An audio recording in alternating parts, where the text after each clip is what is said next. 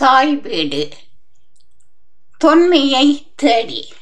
September இரண்டாயிரத்தி இருபத்தி இரண்டு. ஆதித்தமிழர் திணை வழிக்குடிகள். சேர மன்னர்கள். அத்தியாயம் எட்டு. எழுதியவர் செல்வநாயகி ஸ்ரீதாஸ். தொல்காப்பியம் பொருளதிகாரம். பாடல் பாடும் புலவனுக்காக வகுக்கப்பட்ட கவிதை மரபாகும்.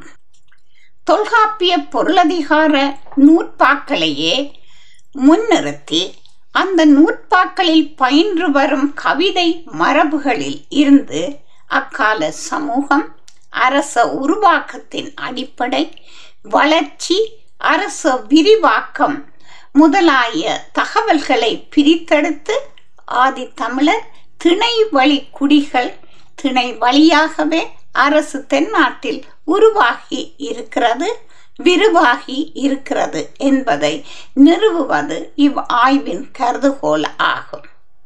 சென்ற இதழில் பதிட்டு பத்தில் பாடப்பட்ட மன்னர்களின் ஒன்பது மன்னர்கள் பற்றி ஆராயப்பட்டது. பதிட்டு பத்து பதிகங்கள் வழி சேர அரசர் ஆண்ட வரிசை தொகுப்பு வருமாறு. உதியம் சேரலாதன் முதலாம் பத்தின் பாட்டுடை தலைவன். முதல் அரசு கட்டில் ஏறியவனாக அறியப்படுகிறான். ஆண்ட காலம் பற்றிய தகவல்கள் எதுவும் இல்லை. ஆனால் இவன் கரிகால் பெருவளத்தானுடன் நடந்த வெண்ணி பரந்தலை போரில் மார்பில் பாய்ந்த அம்பு முதுகு வழியாக வெளிவந்த புறப்புண் நாணி வடக்கிருந்தான் என்ற செய்தி இவன் கரிகால் பெருவளத்தானின் சமகாலத்தவன் என்னும் தகவலை தருகின்றது. இரண்டாவது மன்னன் இமயவரவன் நெடுஞ்சேரலாதன் இரண்டாம் பத்து பாட்டுடை தலைவன் இவன். இவன் உதயம் சேரலாதனின் மருகன். ஐம்பத்தி எட்டு ஆண்டுகள் அரசாண்டதாக கூறப்படுகிறது. பல் யானை செல்கழு குட்டுவன் மூன்றாம் பத்தின் பாட்டுடை தலைவன். இவையன் இமயவரம்பனின் தம்பி. உதியம் சேரலாதனின் மருகன். இவன் இருபத்தைந்து ஆண்டுகள் அரசாண்டதாக கூறப்படுகிறது. நான்காவது மன்னன் களங்காய் கண்ணி நார்முடி சேரல். இவன் நாலாம் பத்தின் பாட்டுடை தலைவன். சேரலாதனின் சகோதரி முறையிலான ஒருத்தி வேள் ஆவி கோமான் பதுமனையும் இன்னும் ஒருத்தி சோழன் மணக்கிள்ளி சோழனையும் மணந்து சேர அரசுரிமைக்கு உரிய மக்களை பெற்றனர். அவர்களில் மூத்தவன் களங்காய் கண்ணி நார்முடி சேரல். இவன் வேள் ஆவி கோமான் பதுமனின் தேவி ஈன்ற மகன். இருபத்தைந்து ஆண்டுகள் இவன் அரசாண்டதாக கூறப்படுகிறது. ஐந்தாவது பத்தின் தலைவன் கடல் பிறக்கோட்டிய சேரன் செங்குட்டுவன். இவன் ஐந்தாம் பத்தின் பாட்டுடை தலைவன். சோழன் மணக்கிள்ளி தேவி ஈன்ற மகன். ஐம்பத்தி ஐந்து ஆண்டுகள் இவன் அரசாண்டதாக கூறப்படுகிறது. அடுத்ததாக ஆடு கோட்பாட்டு சேரலாதன் இவன் ஆறாம் பத்தின் பாட்டுடை தலைவன். வேளாவி கோமான் பதுமனின் தேவி என்ற மகன். முப்பத்தி எட்டு ஆண்டுகள் இவன் அரசாண்டதாக கூறப்படுகிறது. செல்வக்கடுங்கோ வாளியாதன் என்பவன் ஏழாம் பத்தின் பாட்டுடை தலைவன். சேரர் குடியின் இன்னும் ஒரு சேரர் கிளை வழியாக வந்த அந்துவனுக்கு சகோதரியான பொறையன் தேவி என்ற மகன். சேரமான் அந்துவம் சேரல் இரும்பொறை புலவர் முடமோசியாரிடம் சோழன் முடித்தலைக்கோ பெருநற்கிள்ளியை யார் இவன் என்று வினவிய போது மோசியார் சோழனை பற்றி பாடிய பாடல் புறநானூற்று பதிமூன்றாவது பாடல் அடிக்குறிப்பால் அறிய கிடக்கிறது. எனவே அந்துவன் மோசியார் கோப்பரன் நற்கிள்ளி மூவரும் ஒத்த காலத்தவர்கள். இவன் இருபத்தைந்து ஆண்டுகள் அரசாண்டதாக கூறப்படுகிறது. அடுத்ததாக தகடூர் எறிந்த பெரும் சேரல் இரும்புரை. இவன் எட்டாம் பத்தின் பாட்டுடை தலைவன். ஆடுகோட்பாட்டு சேரலாதனின் தம்பி. வேளாவி கோமான் பதுமனின் தேவி. ஈன்ற மகன் என்றும் பதினேழு ஆண்டுகள் அரசாண்டான் என்றும் கூறப்படுகிறது. தகடூர் போர் அதியமானுடன் நடந்தமையால் இவன் அதியமான் காலத்தவன். அதியமான் நெடுமான் அஞ்சியின் காலம் அசோகரின் கிண்ணர் கல்வெட்டினால் உறுதி செய்யப்பட்டது. இளம் சேரல் இரும்பொறை ஒன்பதாம் பத்தின் பாட்டுடை தலைவன். வேள்மால் அந்துவம் செல்லை ஈன்ற மகன் என்று அறியப்படுகிறான். இவன் பதினாறு ஆண்டுகள் அரசாண்டதாக கூறப்படுகிறது. பதிட்டு பத்தின் பத்தாவது பத்து கிடைக்கவில்லை. சங்ககால சேர அரசர்களின் பெயர்களாக நாம் அறிபவை இவற்றை விட அதிகம். பெரும் எண்ணிக்கையிலான சேர மன்னர்கள் பேசப்படுவதற்கு ஒரு பின்னணி உண்டு. சோழ பாண்டியர்கள் குறிப்பிட்ட ஒரு மன்னனின் தலைமையால் அறியப்பட்டார்கள். இதற்கு மாறாக சேர மன்னர்கள் சேர நாட்டை குட்டநாடு குடநாடு என்று இரண்டாக பிரித்து ஆண்டார்கள். குடநாட்டின் பகுதியாக வானவாசி நாட்டை அடுத்து இருந்த கொன்கான நாட்டையும் கொன்கான நாட்டின் கிழக்கில் இருந்த புன்னாட்டையும் சேரர் குடிவந்த நன்னன் மரபினர் ஆண்டார்கள். புன்னாட்டின் தெற்கில் குடநாட்டின் கிழக்கில் இருந்த பிற்கால தகடூர் எனப்பட்ட நாட்டை சேரர் குடிவந்த வேளிர் தலைவனான அதியமான் ஆண்டார்கள். தொண்டியை தலைநகராக கொண்ட குடநாட்டை குடமேற்கு பகுதியை ஆண்டவர்கள் குடக்கோக்கள் எனப்பட்டனர். வஞ்சியை தலைநகராக கொண்ட குட்ட நாட்டை குட்டர்கள் ஆண்டார்கள். ஒரு குடி பிறந்த இருவருள் முன்னோன் குட்ட நாட்டிலும் பின்னவன் குடநாட்டிலும் இருந்து அரசாழ்வார்கள் என்று அவை துரைசாமி பிள்ளை அவர்கள் கூறுகிறார்கள். அரச குமாரர்களும் அரசு பயிற்சி அளிக்கப்படுவதற்காக குட்ட நாட்டின் வடபகுதியை குடநாட்டின் தென்பகுதியையும் இணைத்து தொண்டி நாட்டை தலைநகராக கொண்ட பொறை நாடு என்று பெயரிட்டனர். அவ்வாறே கொச்சி நாட்டின் வடகில் பகுதி பூலி நாடாக பிரிக்கப்பட்டது. பிற்காலத்தில் பொறை நாட்டின் கிழக்கில் கொங்கு நாட்டை அடுத்த பகுதி கடுங்கோ நாடு என்று பிரித்து ஆளப்பட்டது. மொத்தத்தில் சேர நாடு அரசுலம் குமரர்களுக்கு ஆட்சி பயிற்சி வழங்குவதற்காக பல சிறு நாடுகளாக பிரிக்கப்பட்டது. சேரநாடு பல பகுதிகளாக பிரிக்கப்பட்டமை அப்பகுதிகளுக்கு பொறுப்பாக இருந்த குடக்கோ நெடுஞ்சேரலாதன் பாலை பாடிய பெருங்கடுங்கோ சேரன் செங்குட்டுவன் முதலாய மன்னர்கள் பெயர்களாலேயே அறியலாம். இவ்வாறு பிரிக்கப்பட்ட காரணத்தாலேயே இடைக்காலத்தில் சேர நாடு பதினெட்டு சிறு நாடுகளாக பிரிந்திருந்ததாக கூறப்படுகிறது. பதிட்டு பத்து மன்னர்களின் காலம். மேலே கொடுக்கப்பட்ட பதிட்டு பத்து மன்னர்களின் பட்டியலில் குறிப்பிடப்பட்ட ஒன்பது மன்னர்களுமே அரச உருவாக்கத்திலும் அரச விரிவாக்கத்திலும் பெரும் பங்கு கொண்டிருந்தார்கள். திணைக்குழு அரச மரபில் இருந்து அரசு உருவான வரலாற்றின் தன்மைகளை பதிட்டு பத்தில் தெளிவாக காணக்கூடியதாக உள்ளது. பதிட்டு பத்து மன்னர்களுள் முதலாம் பத்தின் பாட்டுடை தலைவனான உதியம் சேரலாதன் எட்டாம் பத்தின் பாட்டுடை தலைவனான தகடூர் எறிந்த பெருஞ்சேரல் இரும்பொறை ஆகிய இரு மன்னர்கள் பற்றி மட்டுமே வரலாற்று அடிப்படையில் காலத்தை கணிப்பதற்குரிய சான்றுகள் உள்ளன.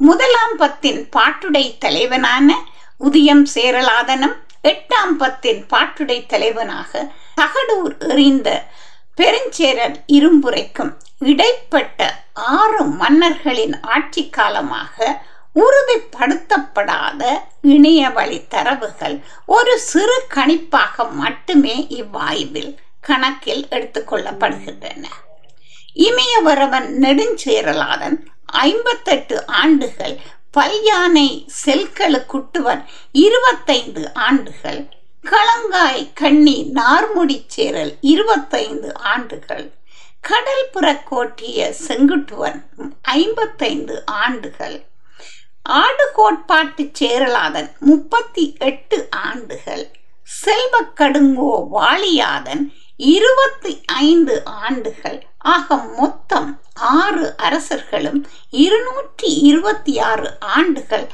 அரசாண்டிருக்கலாம் என்று கருதப்படுகிறது.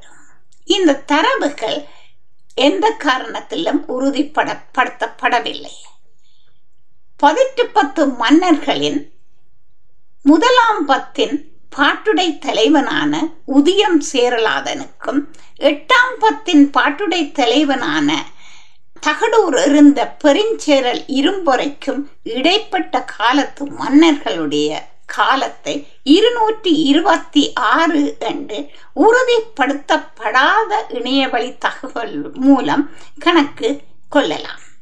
பதிட்டு பத்தின் எஞ்சிய நான்கு மன்னர்களின் ஆட்சி காலங்களையும் குத்து மதிப்பாக சராசரி இருபது ஆண்டுகள் என கணக்கிட்டு கொண்டு முற்கால சேரர் அரசு ஏறக்குறைய முன்னூறு ஆண்டு காலம் நிலைத்து இருந்திருக்கலாம் என்று கொள்ளலாம். தென்னிந்தியாவிலே அரசாண்ட பிற்கால அரசுகளின் ஆட்சி ஆண்டுகளை ஒப்பிட்ட நோக்கில் அரசுகளின் எழுச்சி அரசுகளுக்கு இடைப்பட்ட காலப்பகுதி ஏறக்குறைய முன்னூறு ஆண்டுகள் காலமாக கொள்ள கிடக்கிறது. இந்த அடிப்படையில் ஆதிச்சேரர்களின் ஆட்சி காலமும் ஏறக்குறைய முன்னூறு ஆண்டுகளாக இருந்திருக்கலாம் என்பது எனது கருத்து. ஆனால் இன்று கிடைக்கும் தரவுகளின் அடிப்படையில் எந்த முன்னூறு ஆண்டுகள் என்பதுதான் வினா. முதலாம் பத்தின் பாட்டுடை தலைவனான உதியம் சேரலாதனுக்கும் சோழன் கருங்காலனுக்கும் நடந்த வெண்ணி பரந்தலை போரில் மார்பில் பாய்ந்த அம்பு முதுகில் ஏற்படுத்திய புறப்புண்ணுக்கு நாணி வடக்கிருந்து உயிர் நீத்தான் சேரன் என்ற செய்தி இவன் கரிகால் பெருவளத்தானின் சமகாலத்தவன் என்னும் தகவலை தருவதாக முன்னரே பார்த்து கொண்டோம். உதியம் சேரலாதன் காலம் பற்றிய பிற தகவல்கள் எதுவும் கிடைக்கப்பெறாத நிலையில் உதியம் சேரலாதனுடன் தொடர்பு படுத்தி பேசப்படுகின்ற கரிகால் பெருவளத்தான் என்னும் சோழ மன்னனின் காலக்கணிப்பு மிகவும் முக்கியம் ஆகிறது. சோழர் குலத்தை ஒரு குறுநில அரசு நிலையில் இருந்து காஞ்சி முதல் காவிரி வரை பரவச் செய்தவன் கரிகாலன். பட்டினப்பாளையின் பாட்டுடை தலைவன் திருமாவளவன். பொருணர் ஆற்றுப்படையின் பாட்டுடை தலைவன் கரிகால் பெருவளத்தான். திருமாவளவனும் கரிகால் பெருவளத்தானும் ஒருவரா பட்டினப்பாலையும் பொருணர் ஆற்றுப்படையும் ஒரு தலைவன் மேல் பாடப்பட்டவையா? போன்ற வினாக்கள் ஆய்வாளர்கள் மத்தியில் இன்னமும் இன்னமும் தீர்க்கப்பட்டும் தீர்க்கப்படாமலும் இருந்து வருகின்றன.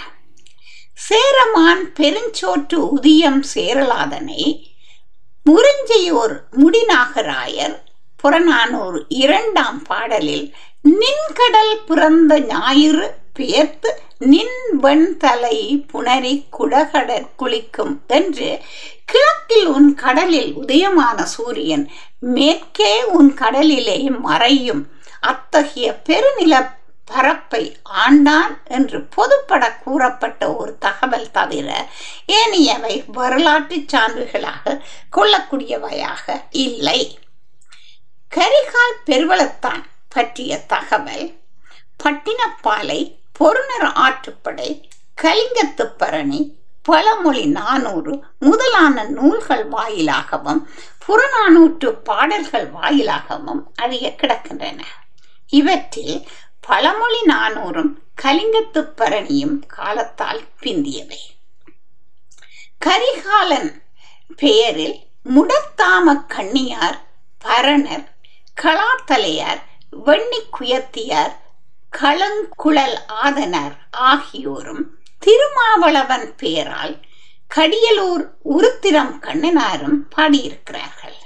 கலாத்தலையாரும் வெண்ணி குயத்தியாரும் வெண்ணி பரந்தலை போரை நேரில் கண்டு பாடியிருக்கிறார்கள். இதே கலாத்தலையார் சேரமான் குடக்கோ நெடுஞ்சேரலாதனும் இவன் பதிட்டு பதித்தில் பாடப்பட்ட மன்னன் அல்ல. சோழன் வேல் பல்தடக்கை பெருவிற கிள்ளியும் மண்ணாசையால் பொருது ஒரு களத்தில் இறந்த காட்சியை பார்த்து பாடியிருக்கிறார். சோழன் வேல் பல் தடக்கை பெருவிறக்கிள்ளி கரிகாட்கள பெருவளத்தானின் இரு மகன்களுள் ஒருவன் என்பது சில வரலாற்று ஆசிரியர்கள் கருத்து. சோழன் வெல் போர் பல் தடக்கை பெருவேற்கிள்ளி கரிகாலனின் பின் புகாரை தலைநகராக கொண்டு சோழ நாட்டின் ஒரு பகுதியை ஆண்டதாக அறியப்படுகிறது. கரிகாலனை பாடிய கலாத்தலியார் அவன் மகன் பின்னோனான சோழன் பல்தடக்கை பெருவேர் கிள்ளியையும் பாடியிருக்கிறார். இங்கு வரலாற்று தொடர்பும் அவர்களை பாடிய புலவர்களும் அறியப்படுகிறார்கள். வெண்ணி பறந்தலை போரை நேரிலே கண்டு பாடிய புலவர்களுள் ஒருவரான கலாத்தலையார் புறநானூறு அறுநூற்றி அறுபத்தி இரண்டாம் பாடலில் அரசு விரிவாக்க காலத்தில் சேரமான் குடக்கோ நெடுஞ்சேரலாதன் சோழன் வேல் பல் தடக்கை பெருவிறக்கிள்ளி ஆகிய இரு மன்னரிடையே ஆட்சி பெருக்கம் காரணமாக நடந்த போரின் விளைவை சிறப்பாக பாடியிருக்கிறார். போர்க்களத்தில் அதனுடைய நிலை கண்ட புலவர் போரையும் போரின் விளைவுகளையும் மனம் நொந்து பாடுகிறார். போரில் மரப்போர் செய்த இரு பெரும் வேந்தரும் ஒருங்கு மாண்டனர். போர் வெற்றி தோல்வியின்றி முடிந்தது. போர் வெற்றியை அறிவிக்கும் பறையும் மந்தமாக முனகுகின்றது. பறையின் ஓசைக்கு ஏற்ப பேய் மகளிர் ஆடுகின்றனர். போர்க்களத்தை சுற்றி பிணம் தின்னும் பருந்துகள் வட்டமிடுகின்றன. மன்னர்களது கொற்ற குடைகள் சரிந்தன. புகழ் பெற்ற வெற்றி முரசுகள் ஒலிக்கவில்லை என்று இவ்வாறு பாடுகிறார். இந்த இடத்திலே புலவர் பஞ்சிலம் என்னும் ஒரு பதத்தை பயன்படுத்தி இருக்கிறார் தொல்காப்பியர் நடுவன் ஐந்திணை என நிலங்களை அவற்றின் தன்மை அடிப்படையில் ஐநிலங்களாக வகுத்துள்ளார். பைஞ்சு என்பதே ஐஞ்சு ஆகியிருக்க வேண்டும். இது மொழியியல் ஆய்வுக்கு உட்படுத்தப்பட்டதாயினும் இக்கட்டுரையின் நோக்கத்திற்காக பைநிலம் என்பதை ஐநிலம் என்று கொள்ளுவதே பொருத்தமாக இருக்கும். பன்னூறு அடுக்கிய வேறுபடு பைநிலம் இடம் கட வியன்கண் பாசறை என்பது இந்த பாடல் பகுதி. இந்த அடிகளுக்கு மன்னனுடைய ஆட்சிக்கு உட்பட்ட ஐவகை நிலங்களையும் அடக்கியதாக பெரு நிலப்பரப்பை உள்ளடக்கியது பாசறை என்று கொண்டால் இப்போரின் பாரிய தன்மை வெளியாகும். பாடலுக்கு வருவோம். பறை சீர் தூங்க பருந்து அருந்துற்ற தானையோடு செருமுனிந்து அறத்தின் மண்டிய மரப்போர் வேந்தர் தாம் மாய்ந்தனரே அறத்தின் மண்டிய மரப்போர் வேந்தர் தாம் மாய்ந்தனரே குடை துளங்கினவே உரைசால் சிறப்பின் முரசு ஒளிந்தனவே. பன்னூறு அடுக்கிய வேறுபடு பைநிலம் இடம் கட ஈண்டிய வியன்கண் பாசறை.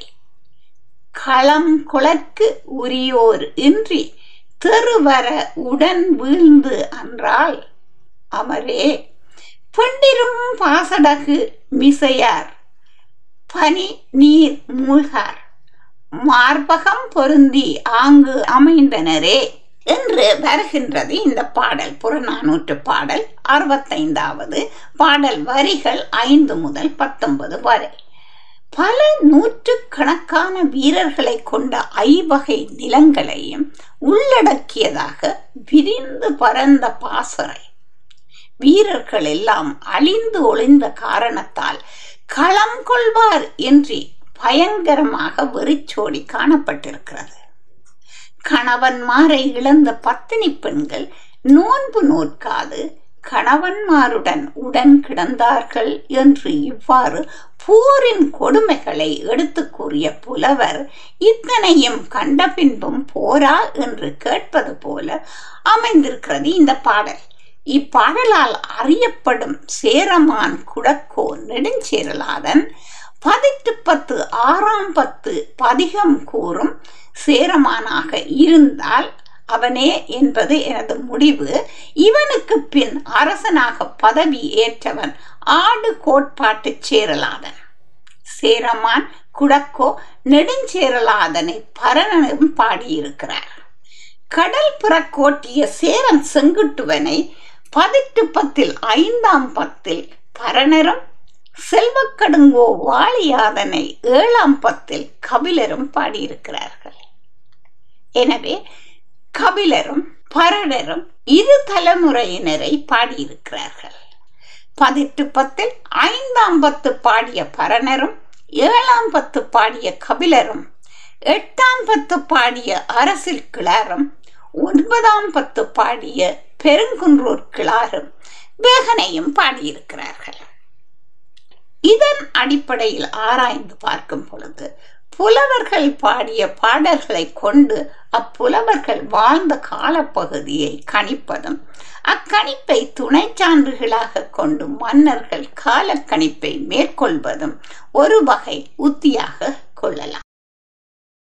பரணர் வயது வந்தவராக இருந்த காலத்தில் கபிலர் இளைஞராக இருந்து ஏழாம் பத்தை பாடியிருக்கலாம். கபிலர் பாரியின் வீழ்ச்சியின் பின்பே ஏழாம் பத்தை பாடியிருக்கிறார் என்பதற்கு ஏழாம் பத்திலேயே அகச்சான்று உண்டு. பாரியின் இணை பிரியா நண்பனான கபிலர் தன் நண்பனை கொன்ற கூட்டு முயற்சியில் ஈடுபட்டிருந்த சேர மன்னனை பாடியிருக்க முடியுமா என்பது வலுவான ஒரு வினா. ஒரே சமயத்தில் சேர நாட்டில் பல்வேறு பகுதிகளையும் பல்வேறு சேர இளவரசர்கள் ஆண்டிருக்கிறார்கள். எனவே கூட்டுக்கொலை முயற்சியில் ஈடுபட்ட சேரன் யார் என்று தெரியாத நிலையில் நிச்சயமாக அம்முயற்சியில் ஈடுபட்டிருந்த சேரன் ஏழாம் பத்தின் பாட்டுடை தலைவனாக நான் செல்வ கடுங்கோ வாலியாதனாக இருக்க முடியாதது என்ற முடிவிற்கே நாம் வரலாம். கபிலர் கலாத்தலையாரை தமக்கு முற்பட்டவராக குறிப்பிடுகிறார். ஆனால் எவ்வளவு காலம் முன்னையவர் என்று தெளிவாக தெரியவில்லை. பதிட்டு பத்து பாடல்களுடன் இணைத்து பார்க்கும்போது கலாத்தலையர் முதலாம் பத்தின் தலைவனான உதயம் சேரலாதனின் வன்னி பரந்தலை போரை நேரில் கண்டிருக்கிறார். எனவே கலாத்தலையார் கபிலருக்கு ஆறு தலைமுறைகளுக்கு முன்னியவர். இதே வன்னி பரந்தலை போரை நேரில் கண்டு பாடிய இன்னும் ஒரு புலவர் வன்னி குயத்தியார். ஒரு தலைமுறைக்கு சராசரி இருபத்தைந்து ஆண்டுகள் ஆட்சி காலம் என்று எடுத்துக்கொண்டால் கபிலருக்கும் கலாத்தலையாருக்கும் ஏறக்குரிய நூற்றி எண்பது ஆண்டுகள் இடைவெளி இருக்க வேண்டும். உதயம் சேரலாதனுக்கும் செல்வக்கடுங்கோ வாலியாதனுக்கும் இடைப்பட்ட காலம் குத்து மதிப்பாக நூற்றி ஐம்பது ஆண்டுகளாகவும் இருக்கலாம். கரிகால் பெருவளத்தானை பற்றி சிறிது பார்க்கலாம். அவனுடைய வெண்ணி பரந்தலை போர்.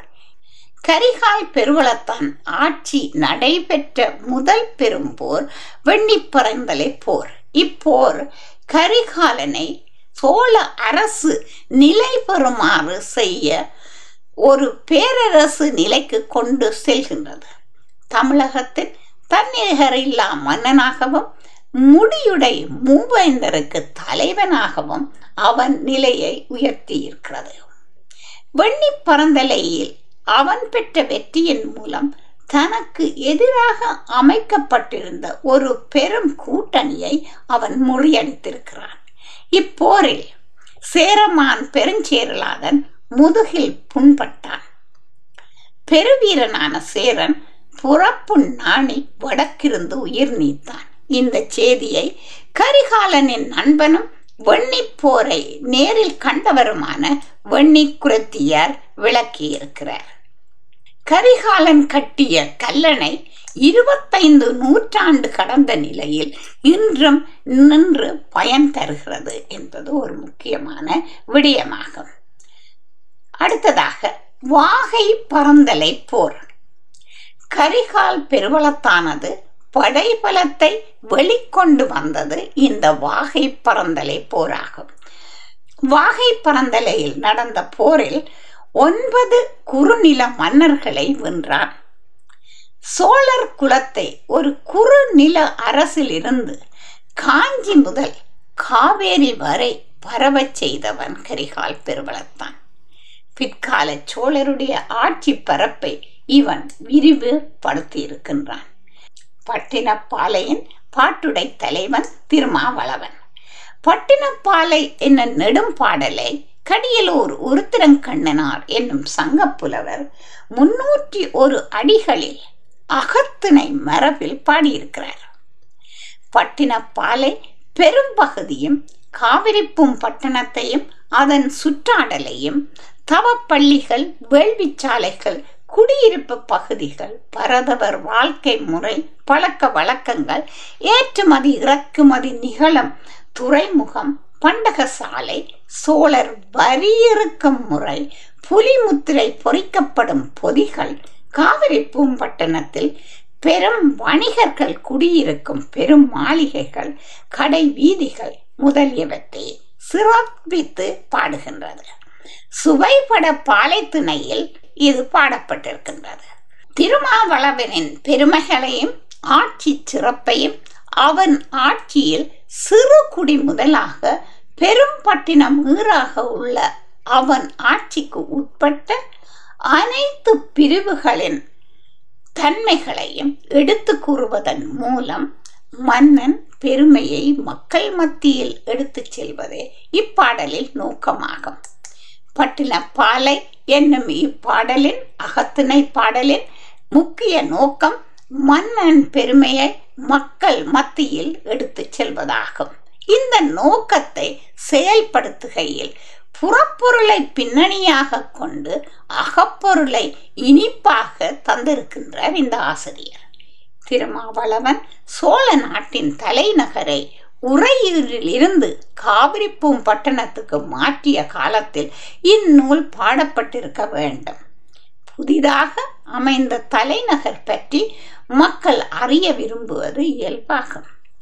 காவிரிப்பூம் பட்டணத்தின் வணிகம் செழிப்பு அழகு முதலியவற்றை நாட்டு மக்களுக்கு எடுத்து கூறுவதன் முக்கியத்துவம் வளரும் அரசுக்கு இருந்திருக்கிறது. இது ஒரு வேந்தனை மாவேந்தனாக மக்கள் மனத்தில் பதிய வைக்கும் ஒரு முயற்சியாகும். பண்டை காலத்தில் பாணர்கள் தான் மக்கள் தொடர்பு சாதனமாக விளங்கியிருக்கிறார்கள். பட்டினப்பாலை திருமாவளவனின் நாட்டு சிறப்பு தவிர அவனது பெருவெற்றிகள் எதையும் கூறியதாக பாடலில் கிடையாது. திருமாவளவனும் கரிகால் பெருவளத்தானும் வேறு வேறானவர்களா? மு. ராகவையங்கார் அவர்கள் கரிகால் பெருவளத்தானும் திருமாவளவனும் வேறு வேறானவர்கள் என்று கூறும் கருத்தில் எனக்கு உடன்பாடு கிடையாது. அவரது கருத்துக்கள் குறித்த எனது நிலைப்பாடு கீழே தரப்படுகிறது. குறிப்பு இந்த ஆய்வில் சங்க இலக்கியங்கள் தவிர அனைத்தும் துணை சான்றுகளாக மட்டுமே கொள்ளப்படுகின்றன அல்லது ஆய்வுக்கு எடுத்துக்கொள்ளப்படவில்லை எட்டு தொகை நூல்கள் கரிகாலனின் இமய படையெடுப்பை பற்றி கூறவில்லை. ஆய்வு எனது அபிப்பிராயப்படி இமய படையெடுப்பே நடைபெறவில்லை. இது ஏலவே என்னால் தொன்மையை தேடி என்னும் எனது ஆய்வுரையில் விரிவாக நிறுவப்பட்டிருக்கிறது. பொருணர் ஆற்றுப்படை கரிகாலனை தாய் வயிற்றில் இருக்கும் போதே அரசுரிமை பெற்றுவிட்டான் என்கிறார் மு. இராகவையங்கார் பட்டினப்பாலை திருமாவளவனை சிறையிலிருந்து தப்பி வெளியேறி தன் ஆற்றலால் அரசுரிமை பெற்றான் என்கிறது. பொருணர் ஆற்றுப்படையில் என்னுடைய ஆய்வின்படி அக்கால அரசியலில் இரண்டும் ஒன்றாகவே கொல்லப்பட வேண்டியவை.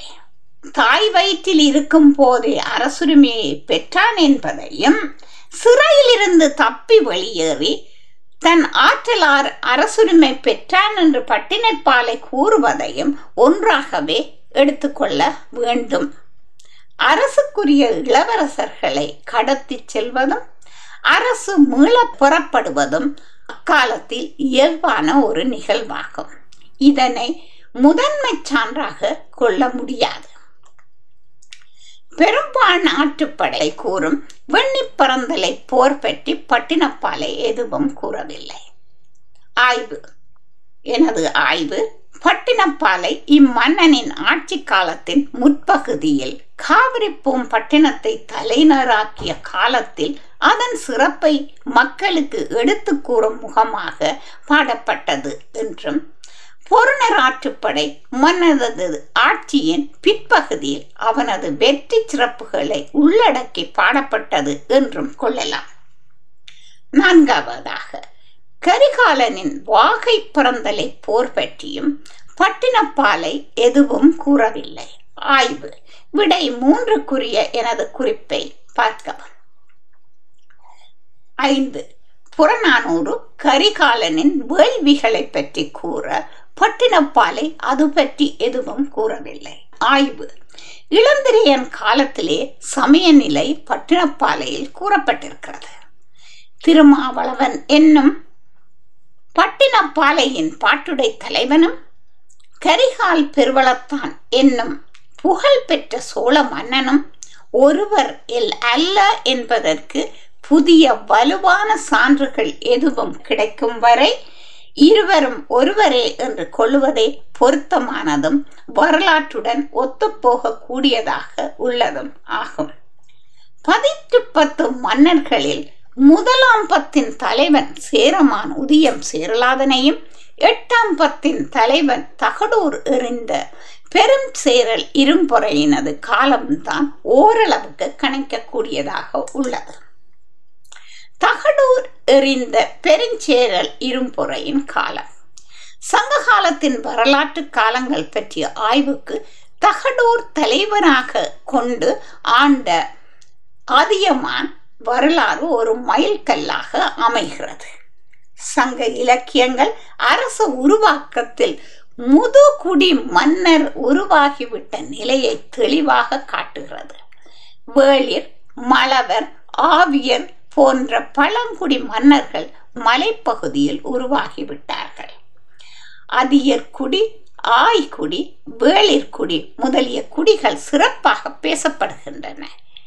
இப்படிப்பட்ட நிலையில் அதியமான் நெடுமான் அஞ்சியும் குதிரை மலையின் மன்னனாக தமிழ் நாட்டவரால் மட்டும் அல்லாது வட இந்திய அசோக மன்னனாலும் அறியப்படும் புகழை உடையவனாக இருந்திருக்கிறான். அசோகரின் கிண்ணர் கல்வெட்டும் தென்னாட்டு மன்னர்களும். மௌரிய பேரரசனான அசோகன் கலிங்க போரின் பின் போரை வெறுத்து பௌத்தனாகி பௌத்த தர்மத்தை உலகெங்கும் பரப்புவதில் பெரும் முயற்சி செய்தான். அவனது அரச கட்டளைகள் அசோகன் ஆணைகள் என்று வழங்கப்பட்டு குகை கல்வெட்டுகளாகவும் பாறை கல்வெட்டுகளாகவும் தூண் கல்வெட்டுகளாகவும் வெளியிடப்பட்டன. இக்கல்வெட்டுக்கள் பெரும்பாலும் மக்களிடையே நன்னறி பரப்புவனவாகவே காணப்படுகின்றன. இக்கல்வெட்டுக்கள் தமிழ்நாடு தவிர்ந்த இந்தியா முழுமையும் காணப்படுகின்றன. எமது ஆய்வுக்கு அசோகனது கிணர் இரண்டாம் பெரும்பாறை கல்வெட்டு குஜராத் மாநிலத்தில் கத்தியவார் நகரில் கிடைக்கப்பட்ட இந்த கல்வெட்டு ஒரு முக்கியமான கல்வெட்டாகும். இது அசோக மன்னனால் பொது ஆண்டுக்கு முன் மூன்றாம் நூற்றாண்டில் அசோகன் பிராமியில் எழுதப்பட்டது. இக்கல்வெட்டு பொது ஆண்டுக்கு முன் மூன்றாம் நூற்றாண்டில் தமிழ்நாட்டை ஆண்ட மன்னர்கள் தொடர்பான அரிய செய்திகளை தாங்கி நிற்கின்றது. தொன்மையை தேடி அரச விரிவாக்கம் மூன்றில் இது பற்றி விளக்கமாக ஆராயப்பட்டிருக்கிறது. இக்கல்வெட்டு அசோகன் தனது ஆட்சிக்கு உட்பட்ட பகுதிகளில் மட்டுமன்றி அண்டை நாடுகளான சேர சோழ பாண்டிய சத்தியபுத்திரர் கேரளபுத்திரர் தம்மபர்ணி அதாவது ஈழம் யோன அரசனான ஆண்டியோகஸ் கிரேக்கர் மற்றும் அவருடைய அண்டை நாடுகளுக்கும் இருவகை சிகிச்சைகள் அளிக்கப்பட வேண்டும் என்பதை வலியுறுத்தி உள்ளதை உறுதி செய்கிறது. இக்கல்வெட்டில் சதிய புதோ என்றது யாரை குறிக்கிறது என்பது ஒரு பெரும் சர்ச்சையாக இருந்திருக்கிறது. சங்ககால கைவெட்டாக இனம் காணப்பட்ட திருக்கோவலூர் ஜம்பை கல்வெட்டில் மூலம் அதியமான் நெடுமான் அஞ்சியை இது குறிக்கிறது என்பது உறுதி செய்யப்பட்டிருக்கிறது. ஜம்பை கல்வெட்டு வாசகம் வருமாறு. சதிய புதோ அதியன் நெடுமான் அஞ்சி ஈத்த பாலி. இதனுடைய பொருள் சதிய புத்திரன் அதியன் நெடுமான் அஞ்சி என்பவர் தானமாக கொடுத்த பாலி அதாவது சமணர் படுக்கை என்பதாகும். இதன் மூலம் பெறப்படுவது ஒன்று இது சங்ககாலம் மன்னன் அதியன் நெடுமான் அஞ்சியின் கல்வெட்டு. திருக்கோவிலூரை தலைநகராக கொண்டு ஆண்ட பெரும்போர் பல கண்ட மலையமான் திருமுடிக்காரியுடன் அதியமான் போரிட்டு வென்றதாக இலக்கியம் கூறுகிறது. இதனை மூன்றாவதாக இதனை உறுதி செய்வதாக திருமுடிக்காரியின் தலைநகரான திருக்கோவலூரில் இக்கல்வெட்டு கிடைத்துள்ளது. நான்காவதாக அசோகன் கல்வெட்டில் மூவேந்தருக்கு இணையான தமிழ்நாட்டு அரசன் ஒருவனையே அவன் குறிப்பிட்டிருப்பான் என்பது கொள்வது பொருத்தமாக இருக்கும். அசோகனின் கிணற் கல்வெட்டு சங்ககால வேளிர் மன்னர் ஒருவனின் காலம் கிறிஸ்துவுக்கு முற்பட்ட மூன்றாம் நூற்றாண்டு என்பதை உறுதி செய்கிறது. அடுத்ததாக தகடூர் போருக்கான பின்னணியை பார்த்து கொள்ளலாம். மலையமான் திருமுடிக்காரிக்கும் ஓரிக்கும் பெருஞ்சேரல் இரும்பொறையின் அரச விரிவாக்கத்தின் ஒரு நிகழ்வாக இந்த போர் நடந்திருக்கிறது. பெருஞ்சேரல் இரும்பொறை கொல்லிமலையை தன் கீழ் கொண்டு வர விரும்பினான் கொல்லிமலையின் ஒரு பகுதியை ஓரி என்பவன் ஆண்டு வந்தான். சேரன் காரியை தன் படைக்கு துணையாக அழைத்தான். ஓரிக்கும் காரிக்கும் நடந்த போரில் ஓரி உயிரிழந்தான். ஓரியின் கொல்லி குற்றத்தை கரிகம் காரி சேரமானுக்கு வழங்கினார் இரண்டாவதாக அதியமானுக்கும் திருமுடிக்காரிக்கும் திருக்கோவலூரில் நடந்த போர். அதியமானுக்கும் ஓரிக்கும் பழக்கம் இருந்தது. காரணமின்றி ஓரியின் மேல் படையெடுத்த மலை நாட்டு மன்னன் மலையமான் திருமுடிக்காரி மேல் படையெடுத்தான் அதியமான். சேரனுக்கும் அதியமானுக்கும் வழி வழி பகை இருந்து வந்தது. அதியமானின் படைக்கு ஆற்றாத திருமுடிக்காரி ஓடி ஒளிந்து கொண்டான்.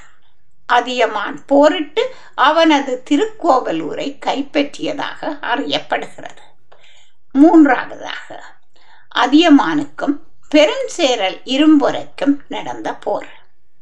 தோற்றி ஓடிய காரி பெருஞ்சேரல் இரும்பொறையின் உதவியை நாடினான். இதையே தக்க சந்தர்ப்பமாக கொண்ட பெருஞ்சுயரல் இரும்பொறை அதியமானை அழிக்க நினைத்து அதியமானுடன் போரிட்டான். அதியமான் பலமான கோட்டையில் இருந்தே படையை நடத்தினான். சேரன் கோட்டையை முற்றுகையிட்டான் நாட்கள் பல சென்றன. அதியமான் வெளிப்படவில்லை. அதியமானின் சுரங்கப்பாதை வழியாக உணவு பண்டங்கள் கோட்டைக்கு சென்றதால் அதியமான் பாதுகாப்பாக இருந்தான். ஆனால் சுரங்கப்பாதையை கண்டறிந்த சேரன் அதனை மூடியதால் அதியமான் கோட்டைக்கு வெளியே வர வேண்டியதாயிற்று. பலம் நாட்கள் தொடர்ந்து நடந்த போரில் அதியமான் வீர மரணம் அடைந்தான். சோழ மன்னனும் பாண்டிய மன்னனும் அதியமானுக்கு ஆதரவாக போரிட்டு இறந்தார்கள். இப்போரை நேரில் கண்டோர் பாடியதாக கூறப்படும் நூல் தகடூர் யாத்திரை. இலக்கிய சான்றுகள் மட்டுமன்றி சமண முனிவனுக்கு அதியமான் கற்படுக்கை வெட்டி கொடுத்ததை கூறும் ஜம்பை கல்வெட்டிலும் இவன் பெயர் சதியபுதோ அதியமான் நெடுமான் அஞ்சி என்று தெளிவாக கூறப்பட்டிருக்கிறது. இது பொது ஆண்டுக்கு முன் மூன்றாம் நூற்றாண்டு முதல் பொது ஆண்டு பின் இரண்டாம் நூற்றாண்டு வரையிலான காலப்பகுதியைச் சேர்ந்தது என்று கொள்ளப்படுகிறது. தகடூர் போரில் அதியமான் நெடுமான் அஞ்சியை எட்டாம் பத்தின் பாட்டுடை தலைவன் பெருஞ்சேரல் இரும்பொறை வென்றான்.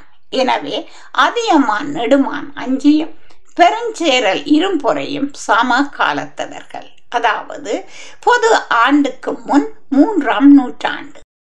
கபிலருக்கும் கலாத்தலியாருக்கும் ஏறக்குறைய நூற்றி ஐம்பது ஆண்டுகள் இடைவெளி இருந்திருக்க வேண்டும் என்று பார்த்தோம். உதியம் சேரலாதனுக்கும் செல்வ கடுங்கோ வாலியாதனுக்கும் இடைப்பட்ட காலம் குத்து மதிப்பாக நூற்றி ஐம்பது ஆண்டுகள் இருக்கலாம் என்று பார்த்தோம். எனவே பத்து பாட்டு முதலாம் பாட்டுடை தலைவன் சேரமான் உதியம் சேரலாதன் காலம் பொது ஆண்டுக்கு முன் ஐந்தாம் நூற்றாண்டு அளவு என்று கொள்ளலாம். அகழ்வாய்வு தரவுகள் வழி இந்த கால கணிப்பை பார்க்கலாம். ஆதிச்சநல்லூரினுடைய காலம் தற்போதைக்கு பொது ஆண்டுக்கு முன் தொள்ளாயிரத்தி ஐந்து என்று கணிக்கப்பட்டிருக்கிறது.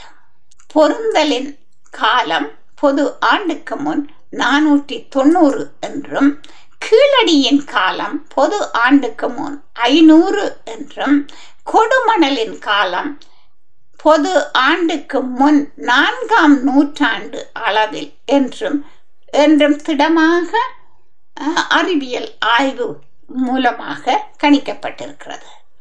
இலக்கிய தரவு பொது ஆண்டுக்கு முன் தொல்காப்பியத்தினுடைய காலம் பொது ஆண்டுக்கு முன் எழுநூற்றி பதினொன்று என்பது அறிஞர்களால் ஏற்றுக்கொள்ளப்பட்ட ஒரு கால நிர்ணயமாகும். மேலே கண்ட ஆய்வின்படி பொது ஆண்டுக்கு முன் ஐந்தாம் நூற்றாண்டு அளவில் குழுக்கள் நிலையிலிருந்து அரசு விரிவாக்கம் காணும் முயற்சியில் தொடங்குகிறது என கண்டோம். இருங்கோவேளை கபிலர் பாடிய புறநானூற்று இருநூற்றி ஓராம் பாடலில் கூறப்பட்ட தகவலுடன் இம்முடிவு ஒத்துப்போவதாக உள்ளது. நாற்பத்தி ஒன்பது வழிமுறை வந்த வேளிரில் வேளே என்று புறநானூறு இருநூற்றி ஓராவது பாடல் கூறுகிறது. எனவே நாற்பத்தி ஒன்பது தலைமுறை வேளிர் கண்டிருக்கிறார்கள் அந்த காலத்திலே. கபிலரின் காலத்தில். கபிலர் காலம் ஏறக்குறைய பொது ஆண்டுக்கு முன் மூன்றாம் நூற்றாண்டு என்று கொண்டால் சராசரி ஒரு மன்னனது ஆட்சி காலம் இருபத்தைந்து ஆண்டுகள் என கொண்டு நாற்பத்தி ஒன்பது தர இருபத்தைந்து ஆயிரத்தி இருநூற்றி இருபத்தைந்து பொது ஆண்டுக்கு முன் ஆயிரமாம் ஆண்டுகளுக்கு முன்பே வரலாறு தொடங்கி இருக்கலாம் என்று கொள்ளலாம் போலிருக்கிறது.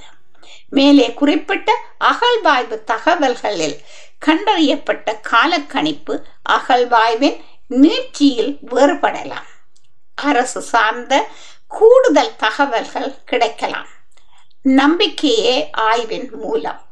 அடுத்த இதழில் பதிட்டு பத்தில் அறியப்பட்ட அறியப்படாத சேர மன்னர்கள் வரலாறு தொடரும்.